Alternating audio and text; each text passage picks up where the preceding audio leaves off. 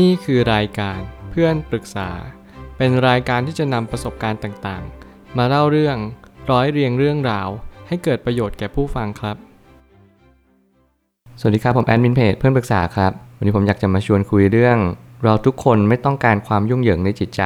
ข้อความทวิตจากดาไลลามะ ได้เขียนข้อความไว้ว่า เราทุกคนต้องการให้ชีวิตปราศจากความยุ่งเหยิง แต่เราต้องการความเป็นจริงในการบรรลุเป้าหมายของชีวิต จิตใจที่อบอุ่นจึงมีคุณค่าอย่างยิ่ง มันเป็นผลผลิตของความร่มเย็น และความเชื่อมั่นในตนเอง มันจะทำให้เราสามารถแสดงออกอย่างเปิดเผย จริงใจและโปร่งใส รวมถึงเป็นอิสระจากความกังวล ความกลัวและความสงสัยต่างๆ ข้อความทวิตนี้ได้ทำให้เราฉุกคิดว่าความยุ่งเหยิงเนี่ยมันคือสิ่งที่อยู่ดาดดื่นในชีวิตของเรา ไม่มีใครหลีกหนีความยุ่งเหยิงไปได้ ไม่ว่าจะอยู่ในความคิด สถานการณ์รอบข้าง หรือแม้กระทั่ง อารมณ์ความรู้สึกต่างๆ ที่มันเข้ามาในแต่ละวัน แน่นอนว่าเราทุกคนต้องการความสงบ และอีกหลาย ๆ คนก็ต้องการความวุ่นวายอีกเช่นเดียวกัน ความวุ่นวายที่นี้คือความที่เราได้ไปเที่ยว ได้ไปกิน ได้ไปเห็นริมรสและสัมผัสทางอายตนะทั้ง 6 นั่นคือความยุ่งเหยิงของโลกใบนี้ที่มันเข้ามาตลอดเวลา สิ่งที่ผมกำลังจะสื่อก็คือ เราทุกคนอาจจะไม่ต้องการความสงบ แต่แน่นอนเราอาจจะต้องการความยุ่งเหยิงในทางที่ดี ผมก็ยังเชื่ออยู่เสมอว่า การที่เราต้องการความยุ่งเหยิงในชีวิต มันคือการเติมเต็มความสุขบางอย่าง แน่นอนใครที่ไม่เคยฝึกที่จะอยู่ความสงบ มันไม่ใช่เรื่องง่ายที่เราจะอยู่ความสงบได้ บางครั้งความสงบมันอาจจะมาบอกอะไรเราบางอย่าง และแน่นอนว่าบางที ความสงบอาจจะทำให้เราถูกกัดกินจิตใจ กลายเป็นความเหงา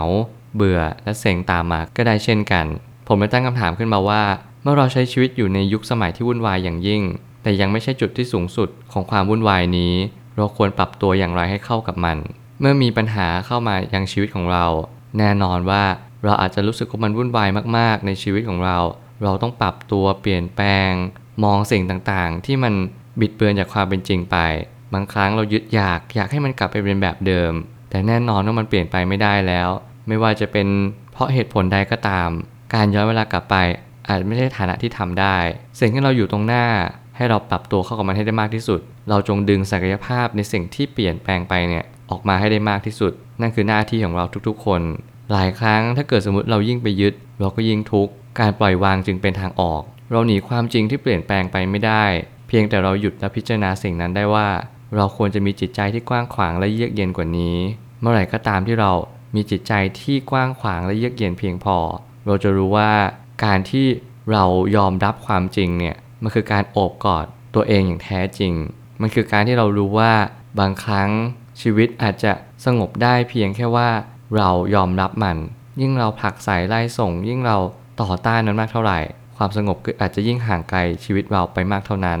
เราจำเป็นจะต้องปรับเปลี่ยนบางสิ่งในตัวเอง เพื่ออนาคตของโลกใบนี้ เพื่อครอบครัวของเรา และก็มวลมนุษยชาติ คนที่เกิดมาใหม่และกำลังจะเกิดมาในอนาคต ไม่มีสิ่งใดน่ากลัวกับการไม่ยอมรับความจริง เมื่อเราทุกคนมองเห็นความจริงได้ เมื่อนั้นเราจะยอมรับได้เช่นกัน ไม่ว่าวิกฤตโควิด จะยืดยาวไปสักเพียงใด ไม่ว่า PM 2.5 จะอยู่นานแค่ไหน สิ่งที่เราต้องเรียนรู้ก็คือ ปรับตัวให้เข้ากับมันให้ได้ ไม่มีอะไรตลอดไป ถึงแม้มันจะอยู่นานนับปี 2 ปีหรือเป็น 10 ปี ทุกอย่างคือการเกิดขึ้นตั้งอยู่ดับไปทั้งสิ้น ไม่มีอะไรเลยที่จะอยู่แบบนั้นตลอดไป โลกนี้ก็ไม่มีคาว่าตลอดกาลแม้กระทั่งออกซิเจนคาร์บอนไดออกไซด์ก็ไม่ได้อยู่แบบนี้ตลอดไปเช่นเดียวกัน หน้าที่ของเราคือการยอมรับความจริง มองเห็นการเปลี่ยนแปลง แล้วก็รับมือการเปลี่ยนแปลงให้ได้ ถ้าเกิดเราไม่สามารถยอมรับความเป็นจริงได้ ความทุกข์ก็จะเข้ามาเยือนมาก แล้วเมื่อความทุกข์เข้ามาเยือนมาก เราก็มีโอกาสที่จะไม่เห็นสิ่งที่มันคอยช่วยเราอยู่ตลอดเวลา อย่าพยายามบอกว่าเด็กที่เกิดมาใหม่โชคร้าย แต่จงบอกให้เขาเรียนรู้ว่า โลกใบนี้โลกณตอนนี้เนี่ยเราต้องปรับตัวให้เข้ากับมันยังไง แน่นอนว่ามันมียุคสมัยที่แย่กว่านี้อีก นี่มันเป็นเพียงแค่จุดเล็ก ๆ เท่านั้นที่ทำให้เรารู้สึกว่าเราไม่อยากปรับตัวกับมัน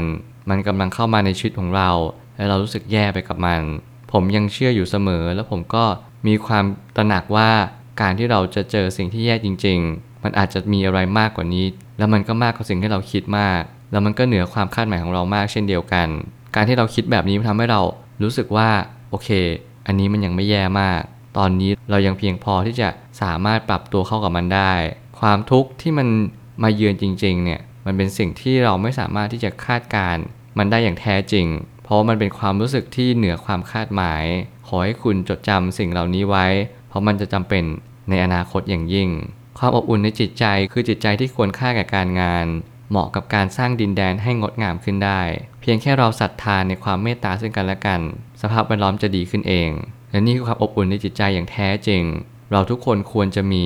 จิตใจที่เบิกบาน แล้วก็เมตตากับผู้คนรอบข้าง อย่าแข่งแย่งกันด้วยความเห็นที่ไม่ตรงกัน อย่าแข่งแย่งด้วยความอายุติธรรม ที่บางคนได้มากกว่าที่บางคนได้น้อยกว่า จงเข้าใจและยอมรับว่าความไม่เท่าเทียมกัน มันเป็นเรื่องของสามัญ ไม่มีใครเท่าเทียมกันได้ ถ้าเราเท่าเทียมกันจริง ๆ การกระทำเราก็ต้องเท่ากันสิ เมื่อการกระทำเราแตกต่างและผิดแผกจากกัน ผลลัพธ์ก็ย่อมแตกต่างกัน ความเท่าเทียมจึงไม่สามารถเป็นไปได้ เมื่อไหร่ก็ตามให้เราเรียนรู้แบบนี้ เราจะเกิดกระบวนการตระหนักรู้ว่า เราควรทำอะไรมากที่สุดในวันนี้ ถ้าเราอยากดีจงทำความดี ถ้าเราอยากได้สิ่งที่ไม่ดี จงสร้างสิ่งที่ไม่ดี แล้วเราจะพบเจอคำตอบเองว่าอะไรเป็นสิ่งที่ว่าไม่เท่าเทียมกัน สุดท้ายนี้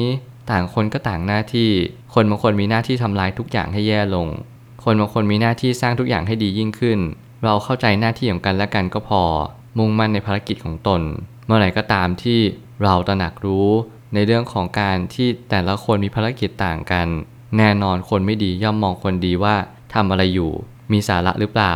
แน่นอนว่าคนดีก็มองคนไม่ดีว่า คุณทำอะไรอยู่ มีสาระหรือเปล่า เช่นเดียวกัน ต่างคนต่างมอง คนละมุม และคิดว่าตัวเองดีที่สุด สิ่งที่สำคัญที่สุดและมันเป็นจริง ๆ ก็คือการที่เราทำอะไรก็ได้อย่างนั้น ปลูกต้นส้มย่อมได้ผลส้ม สิ่งเหล่านี้คือสิ่งที่มันเป็นสัจจะเป็นความจริงอย่างยิ่งไม่สามารถเปลี่ยนแปลงได้ เราไม่ต้องไปนั่งวิจารณ์คนอื่น แต่ให้ย้อนกลับมาดูที่ตัวเองว่า เรากำลังทำอะไรจริง ๆ หรือเปล่า สิ่งเหล่านั้นมันช่วยให้ชีวิตเราดีขึ้นจริงๆไหมหรือว่ามันทำให้ชีวิตเราแย่ลง หน้าที่ของเราทุกคนก็คือสอบทานตัวเอง เรียนรู้ที่จะเข้าใจชีวิต เรียนรู้ที่จะตระหนักรู้ว่าอะไรถูกอะไรผิด แล้ววันหนึ่งคำตอบก็จะเกิดขึ้นมา มันจะเป็นผลลัพธ์ที่ทำให้คุณได้รู้ว่า นี่คือสิ่งที่ฉันกำลังจะเดินไป แล้วมันมีผลมากๆ ต่อวันนี้และอนาคต ผมเชื่อว่าทุกปัญหาย่อมมีทางออกเสมอ ขอบคุณครับ รวมถึงคุณสามารถแชร์ประสบการณ์ ผ่านทาง Facebook Twitter และ YouTube และอย่าลืมติด Hashtag เพื่อนปรึกษาหรือ f r ร e n d Talk ด้วยนะครับ